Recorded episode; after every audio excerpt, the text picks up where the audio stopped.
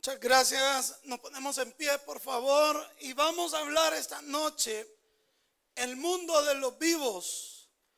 El mundo de los vivos, Jeremías, Jeremías 15, perdón, 17, del 5 y 6. Jeremías 17, 5 y 6.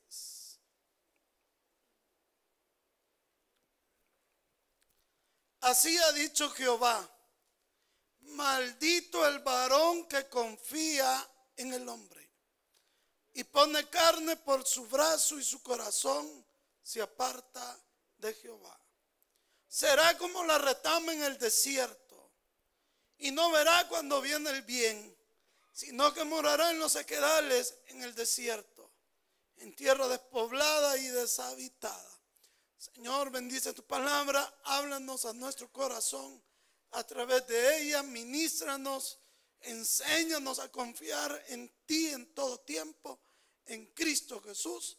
Amén y amén. Pueden sentarse, por favor. El mundo de los vivos. ¿Por qué le puse así al sermón? ¿Por qué le puse así a la prédica? Porque en el mundo de los vivos, lo que vamos a hablar ahora es algo que siempre va a pasar. Porque casi en la mayoría del ser humano existe esa idiosincrasia ya como que es, es, es parte de la naturaleza pecaminosa del ser humano.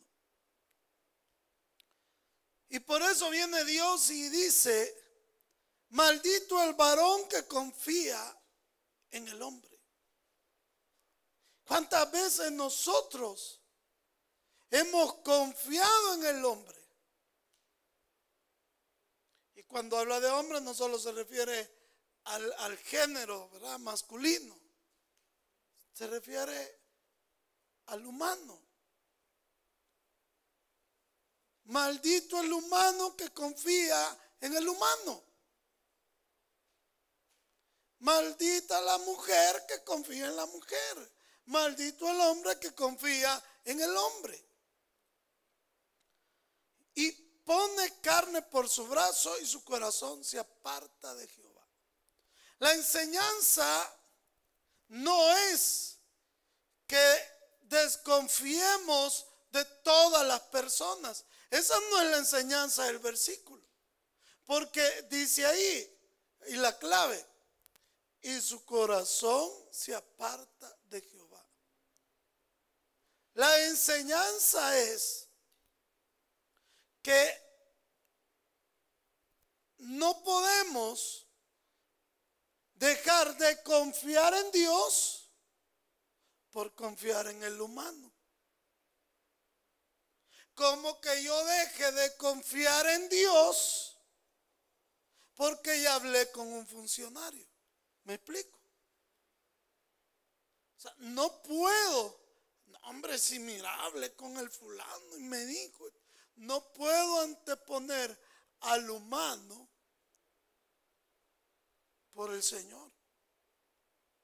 Como le pasaba al pueblo de Israel.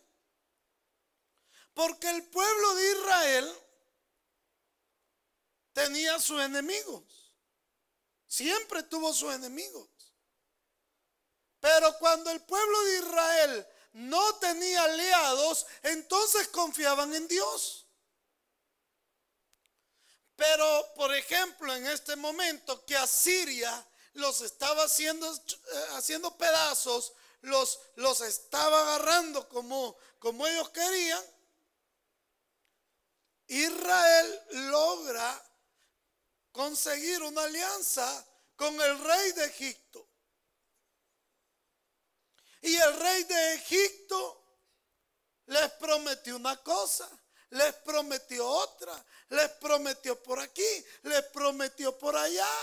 Y entonces el, pueblo de Israel se, se siente eh, pollón, se sienten gallitos, se sienten, ¿verdad? Que, que ellos son amigos del rey de, de Egipto. Y entonces, ¿verdad? ¿Cuál es? Si mi amigo es el rey de Egipto. Y dejan de confiar en Dios.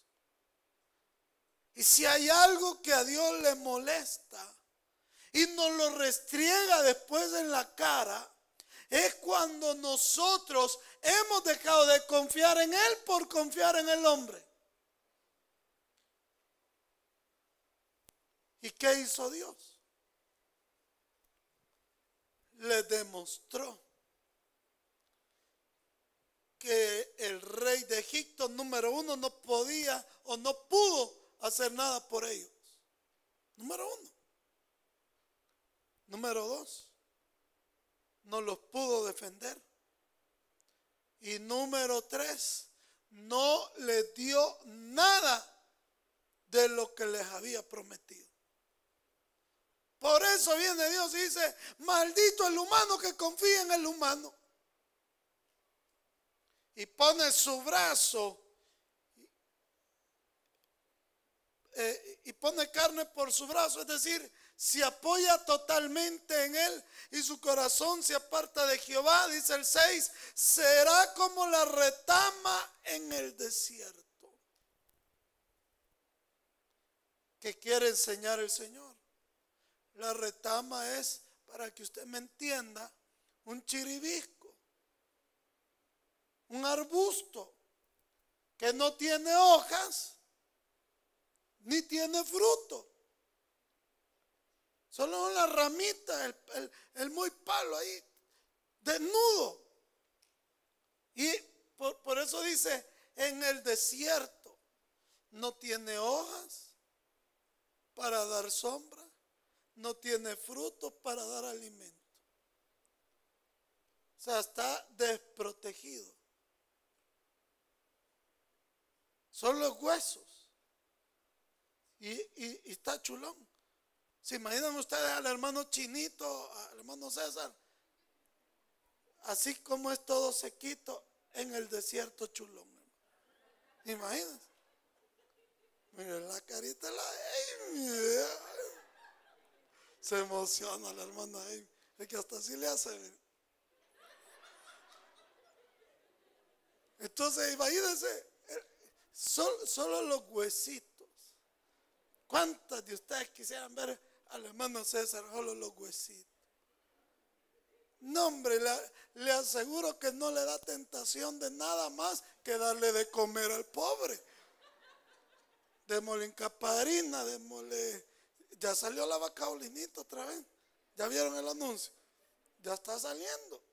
Entonces Dios está diciendo que cuando nosotros confiamos en el hombre, somos como ese chiribisco desprotegido en el desierto y que nadie puede hacer nada por él. Y no verá cuando viene el bien, sino que morará en los sequedales, todo seco. ¿Verdad? Seco, ya ven, todo seco. En tierra despoblada y deshabitada. Eso le pasa, dice Dios, al que confía en el hombre. ¿Por qué razón, iglesia? Porque en la vida, en el camino de la vida, en el trayecto de la vida, van a haber muchas personas que en el momento que más necesitamos de ella, nos van a abandonar. Nos van a abandonar. Y usted, usted puede preguntarle a los a los que se han enfermado de COVID. Muchos de ellos. Ni la esposa tiene valor de entrar al cuarto a darle la comida. Con un palo de la escoba y vaya, ahí te va el pan. Saca el palo de la escoba, niña, echarle baigón, ray, alcohol, ácido úrico, ácido úrico, ácido del otro. Del otro, del otro. Que uno le sale las cosas. Desinfectarlo. Por nadie. Mire, me decía un amigo, los vecinos se dieron cuenta que estábamos enfermos. Y miren el portón. Dejaban ahí la bolsita de tamales, la bolsita de pan. Tocaban el timbre. Ahí le dejé la comida. Y pum, pegaban carrera. En serio. En el peor momento de, de su vida. Y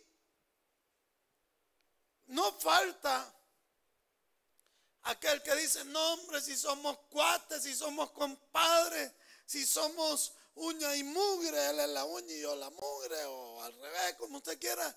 Y, aquella, aquella amistad, pero la idiosincrasia, Dios, Dios lo sabe. Que cuando usted más necesita, ¿no es cierto que muchos amigos no están? Y por eso el refrán aquel que los verdaderos amigos se ven en la cárcel, en el hospital y en la pobreza. Y en la pobreza. Porque algunos dicen en el cementerio, pues sí, pero ¿y al cementerio de qué sirve? ¿Qué le pasó a Jesús? ¿Lo vivió Jesús o no lo vivió? Veamos si lo vivió. Mateo 26, Mateo 26, del 33 al 35.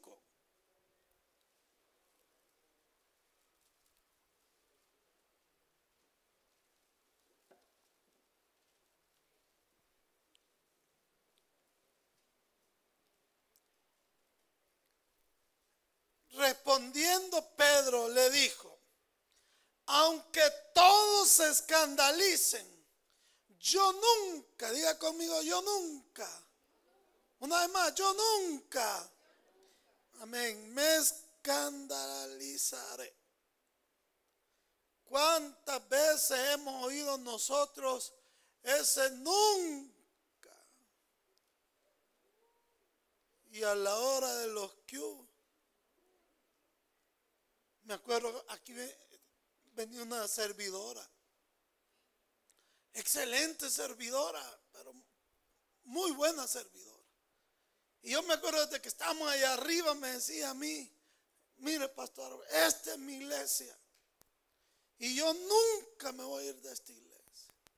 Y yo nunca voy a dejar de servir. Y yo nunca.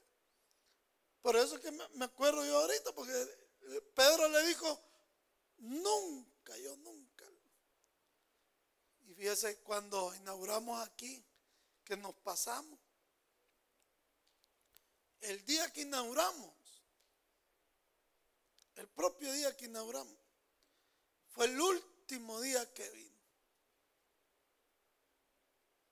Y hay dos versiones, porque ya, ya no vino. Me la voy a reservar porque, porque ya no vino. Pero Imagínense cuántos años vamos a tener aquí ya. Cuatro, ¿verdad? Cuatro tenemos ya. Vamos para cinco, creo, ¿verdad? ¿Y dónde está el yo nunca? Y Pedro le dice al Señor, mira Señor, aunque estos se, se escandalicen, en buen salvadoreño sería como ¿Cómo sería un buen salvadoreño para que usted me entendiera? Bueno, hay una palabra griega que se dice chiviar.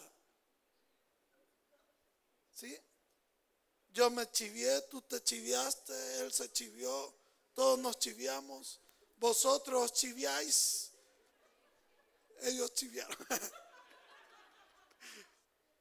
¿Han oído ese, verbo griego? Entonces Pedro le dice, mira Señor, aunque esto se chive, yo no me voy a chiviar. Para que usted entienda lo que Pedro le quiere decir. 34. Jesús le dijo, de cierto te digo que esta noche, antes que el gallo cante, me negarás tres veces. Y mire la respuesta de Pedro.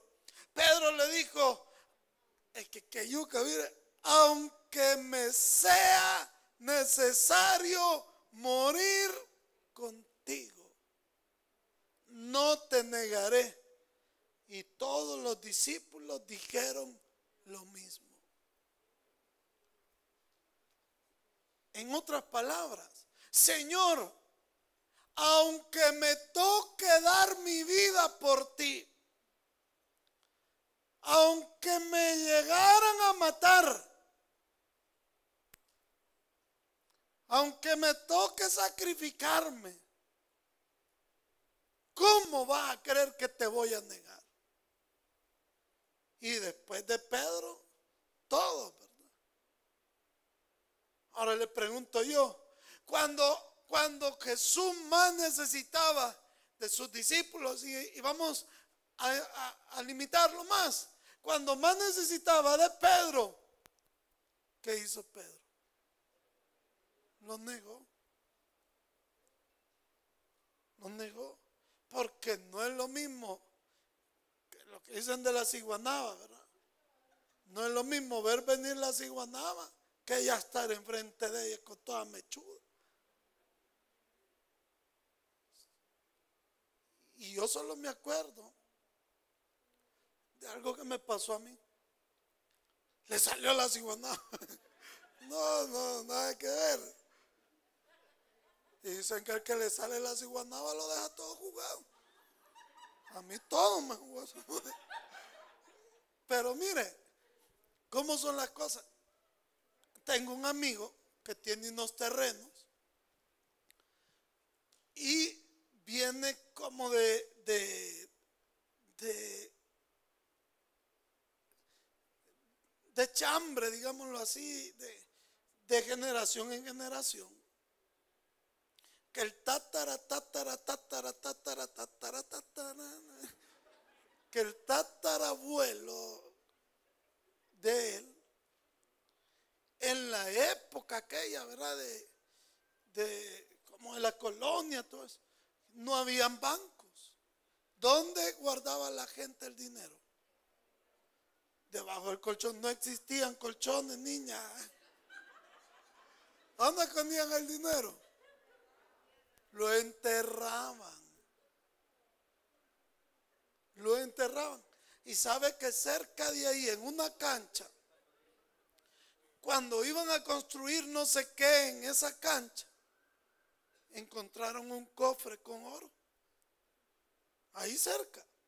Entonces me dice él, mira, los rumores que vienen de generación en generación es que mi tatara tatarabuelo ahí por el palo de Papaturro, enterró un, un, gran, cofre de oro, porque no había banco, la gente lo enterraba y ponía una señal.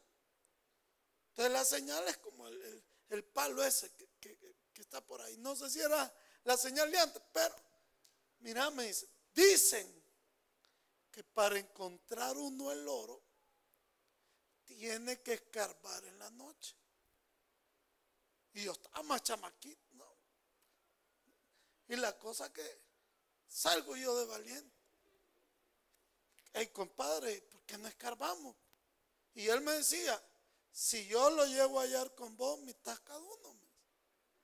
¿Para qué? Me dijo así. Vamos, le dije. Conseguimos una piocha, una pala, unos volados. Y, y, ya me dijo él, vaya, a las 10 de la noche nos vamos a ir. Y andamos ahí, quiero como cuatro, creo que andamos.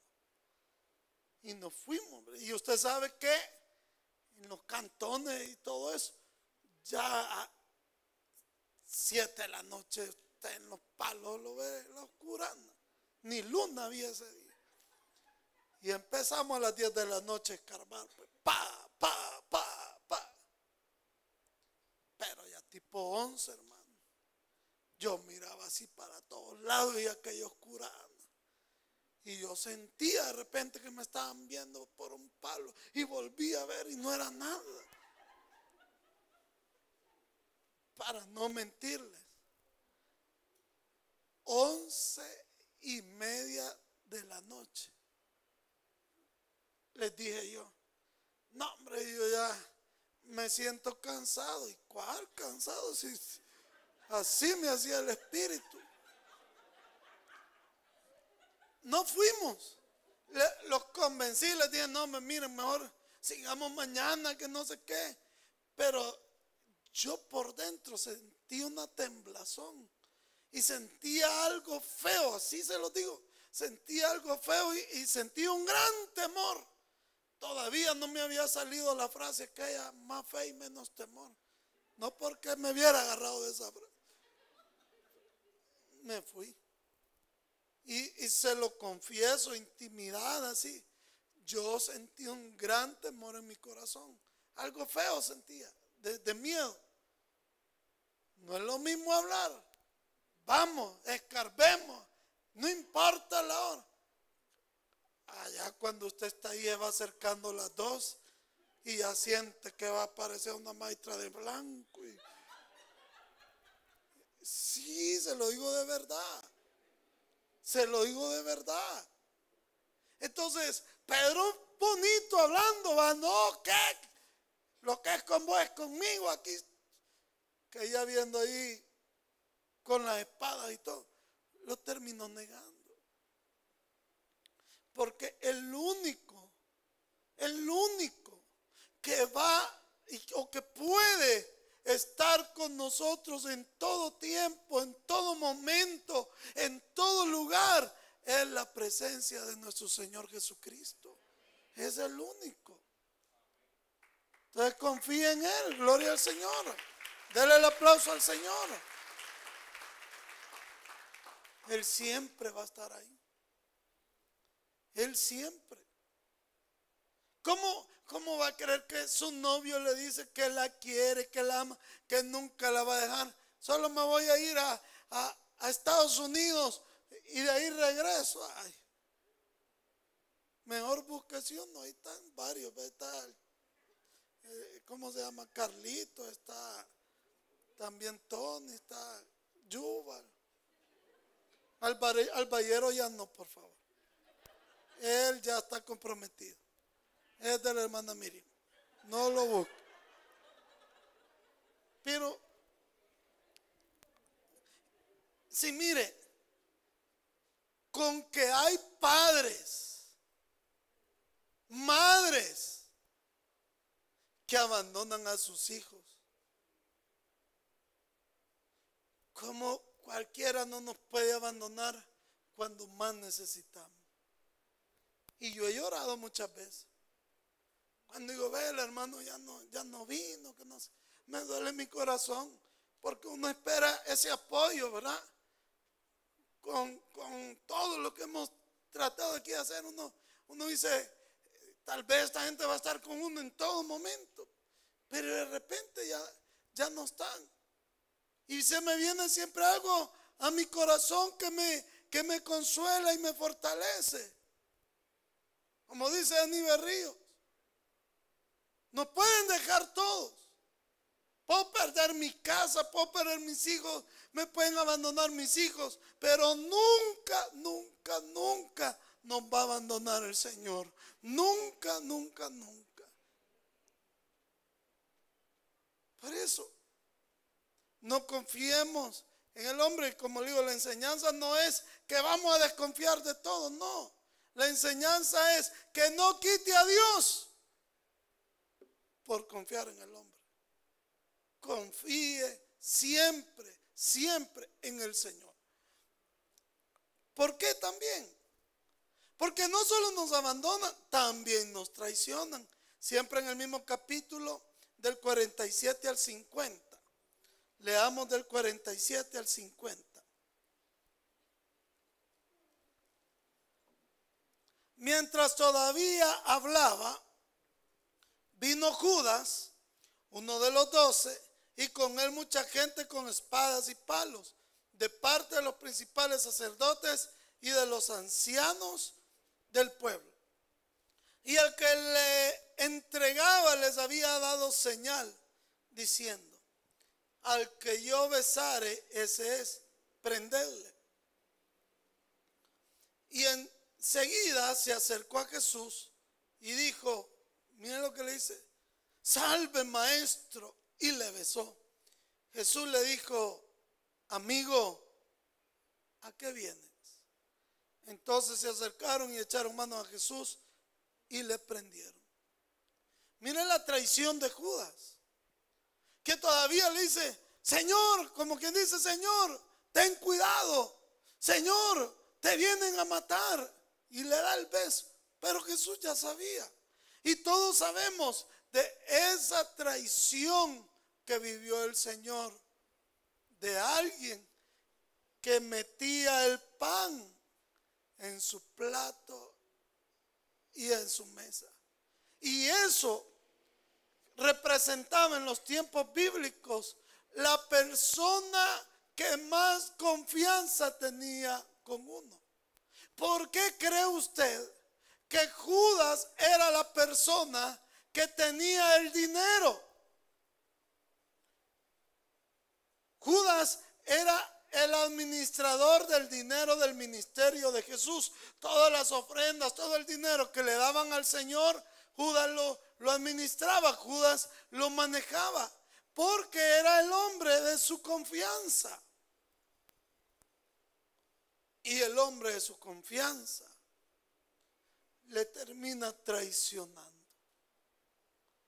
Estaba viendo yo en el caso de la esposa del Chapo, que la propia esposa del Chapo era una de las informantes que el FBI y la, la CIA y la DEA tenían. La propia esposa. La propia esposa. Entonces, imagínense que dice la Biblia, porque ahí está, dice este, eh, que de la que duerme a tu lado, cuídate. Cuídate. Yo no sé cómo se llamaba aquel hombre que, era el esposo de la Lorena Bobby. ¿Cómo se llamaba el hombre? No, no se acuerdan. De la Lorena Bobby. A él le hubiera quedado bien ese versículo. Cuídate de la que duerme a tu lado. Porque esa mujer le cortó su miembro viril a, su, a su propio esposo. Y conozco una persona, que esto no es cuento, tenía problemas con su esposa. Y, cuenta él que él se ponía a ver tele, ¿verdad? Y de repente se dormía. Y venía la esposa, como él se dormía, a agarrarle el control para apagar el tele. Y en lo que la esposa eh, se acercaba agarrarle el control y él sentía, se despertaba así temeroso. y, ¿Qué me quieres hacer? Porque estaba traumado. De tan difícil la relación que esa mujer le hiciera algo en lo que él estaba dormido. Miren, hay personas que han matado a gente dándole en bebidas ciertos químicos, ciertas sustancias de poquito en poquito, poquito a poquito, ahí en el café, en el café, en el café, en el café, hasta que viene la persona y ¡pum! se muere. ¿Cuál es la moraleja? No tome café, solo gaseosa. Y vea que venga sellada. Te pruébela, este volado ya está abierto. No, yo la voy a ir a agarrar, diga. Y vaya a agarrar usted la gaseosa. Por, mire, el imperio romano. El imperio romano fue una de traiciones de uno del otro, de, los, de los, eh, se me olvida cómo es que se llamaba, pero como los de la asamblea, digamos los diputados, pero, pero no se llamaban así. Eh, se, me ha olvidado los senadores, creo que se llamaban los, los senadores, este, haciéndole traición al César y, el César también traicionando al, al Senado, y traiciones por todos lados.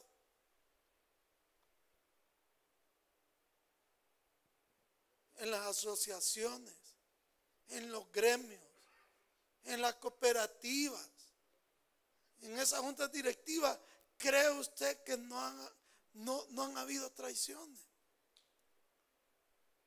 Entre los políticos, ¿cree usted que, que no han habido traiciones? Claro que las, han habido por montones. O, o, le voy a poner ahí un poquito de achote al, al, al caldo. Pero dígame usted, si, si el pueblo salvadoreño no se ha sentido traicionado por sus políticos, que de repente aparecen eh, plazas fantasmas, pero si eso no, no si es un secreto a, a voces de años, que un diputado tenía hasta 30 empleados para él. Entonces, y ahora vuelve a surgir todo eso y decimos, qué bárbaros, pero ¿qué ocurre? El pueblo se siente traicionado. Se siente traicionado cuando el fulano se robó 300 millones, el otro otros 300 y el otro ya lleva 50 y el otro... El pueblo se siente traicionado. Pero Jesús también lo traicionaron. Porque solo existe uno fiel, Jesucristo. Él es fiel con cada uno de nosotros. Y dice su palabra que aunque nosotros le fallemos, que aunque nosotros seamos infieles, Él permanece fiel porque no puede negarse a sí mismo. Dele la honra y la gloria al Señor.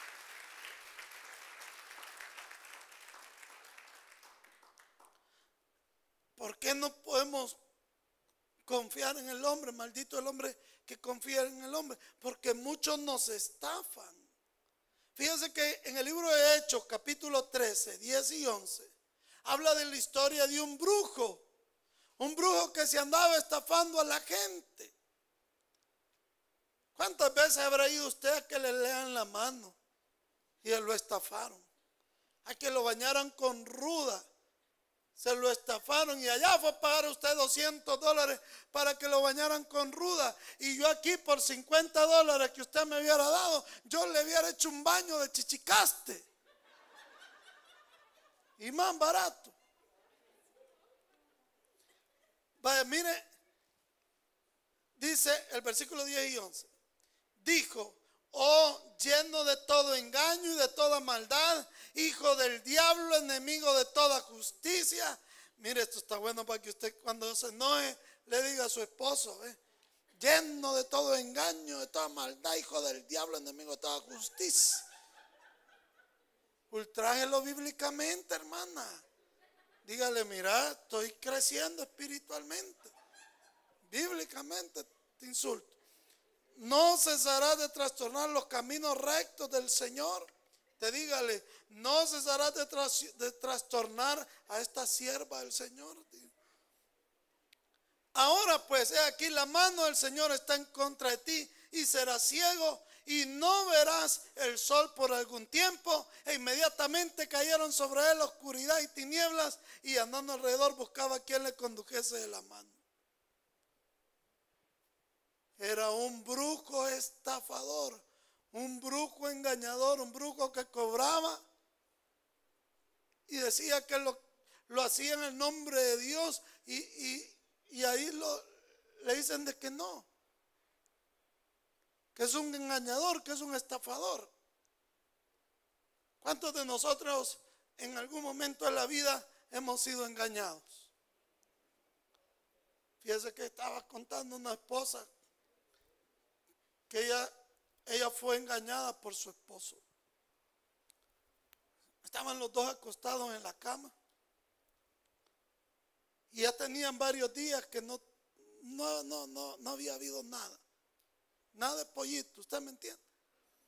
Y entonces ella así entre dormida y despierta, siente que el hombre le pone la mano aquí en el cuello. Y de ahí le bajó la mano y le tocó sus pechos. Y la cosa que de ahí el hombre tocándole le tocó la espalda. Y de repente ya no la tocó. Y le dice la mujer, emocionada pues, ilusionada. Seguirle, dijo. Mejor dormite que ya hay el control, le dijo. O sea, el hombre buscando el control andaba. ¿Cómo se sintió ella? Engañada. ¿Cuál es la enseñanza espiritual, bíblica, morales? Duerma con el control cerca de usted. Dios le va a contestar su petición. Me acuerdo de un amigo y yo siempre me... Amigo, pero gran amigo mío. Y llega usted queriéndome vender dos tucanes. Y cuando yo me le quedo viendo a los tucanes, si es que a legua se le echaban de ver que eran dos picuyos que le había pegado el pico con silicón. Y me quería decir que eran tucanes. Amigo mío. No. Maldito el hombre que confía en el hombre y en último lugar. Porque porque muchos nos rompen el corazón. Primera Corintios 5.1, con eso terminamos. Primera Corintios 5.1. De cierto se oye que hay entre vosotros fornicación y tal fornicación cual ni aún se nombra entre los gentiles, tanto que alguno tiene la mujer de su padre. Imagínense. Eh, bueno, era, era como la madrastra de él, ¿verdad? Llegó el hombre donde el hijo le había dicho, mira hijo, vos sabés, tu mamá se murió, pero mira, aquí traigo esta sierva que el Señor me ha dado. Y comenzó a vivir ahí con ellos. Y de repente él se iba a trabajar. El hijo se quedaba ahí. Y mire lo que pasó. Que se desmayó. Cuando el hombre se dio cuenta que su hijo le estaba o le había robado a, su mujer, ¿cómo habrá, se habrá sentido el corazón de él? Yo conocí, bueno, conozco una hermana, tengo años de no verla. Esta hermana pues tenía un esposo bastante alto, bien, bien doble, este, así los, brazotes, este, el, hombre algo blanco, se dejaba medio crecer el pelo, como que está viendo usted al hermano Jaime Guzmán, pues vaya, así, cholo. Y la hija de ella era compañera mía en octavo grado. Y en el liceo cristiano éramos compañeros. La cosa que cuando esta muchacha iba allá primer año de bachillerato, se, se soltó todo el, el relajo. Bueno, ya se me acabó el tiempo. Mejor se lo voy a contar el otro miércoles. ¡Ay! No, ya, díselo. Pues les digo, vamos a orar ahí, vámonos. Y mire usted, se va conociendo que el esposo de la hermana se había metido con la hija de ella. Imagínense que ¿En qué terminó la cosa? Que se fueron a vivir juntos. La hija de ella con el esposo. No sé si viven juntos hasta hoy o qué. Pero ¿qué habrá sentido esa mamá? Que su propia hija le quitó a su esposo.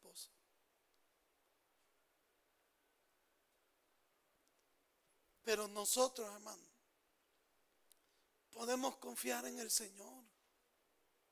Y no quitar la confianza en el Señor. Como dice el corito, estoy confiando, Señor, en ti puedo descansar. Y aunque el sol no brille más, pero yo seguiré confiando en el único que se puede confiar, en el Dios Todopoderoso, nuestro Señor Jesucristo. Vamos a orar, iglesia. Gloria al Señor.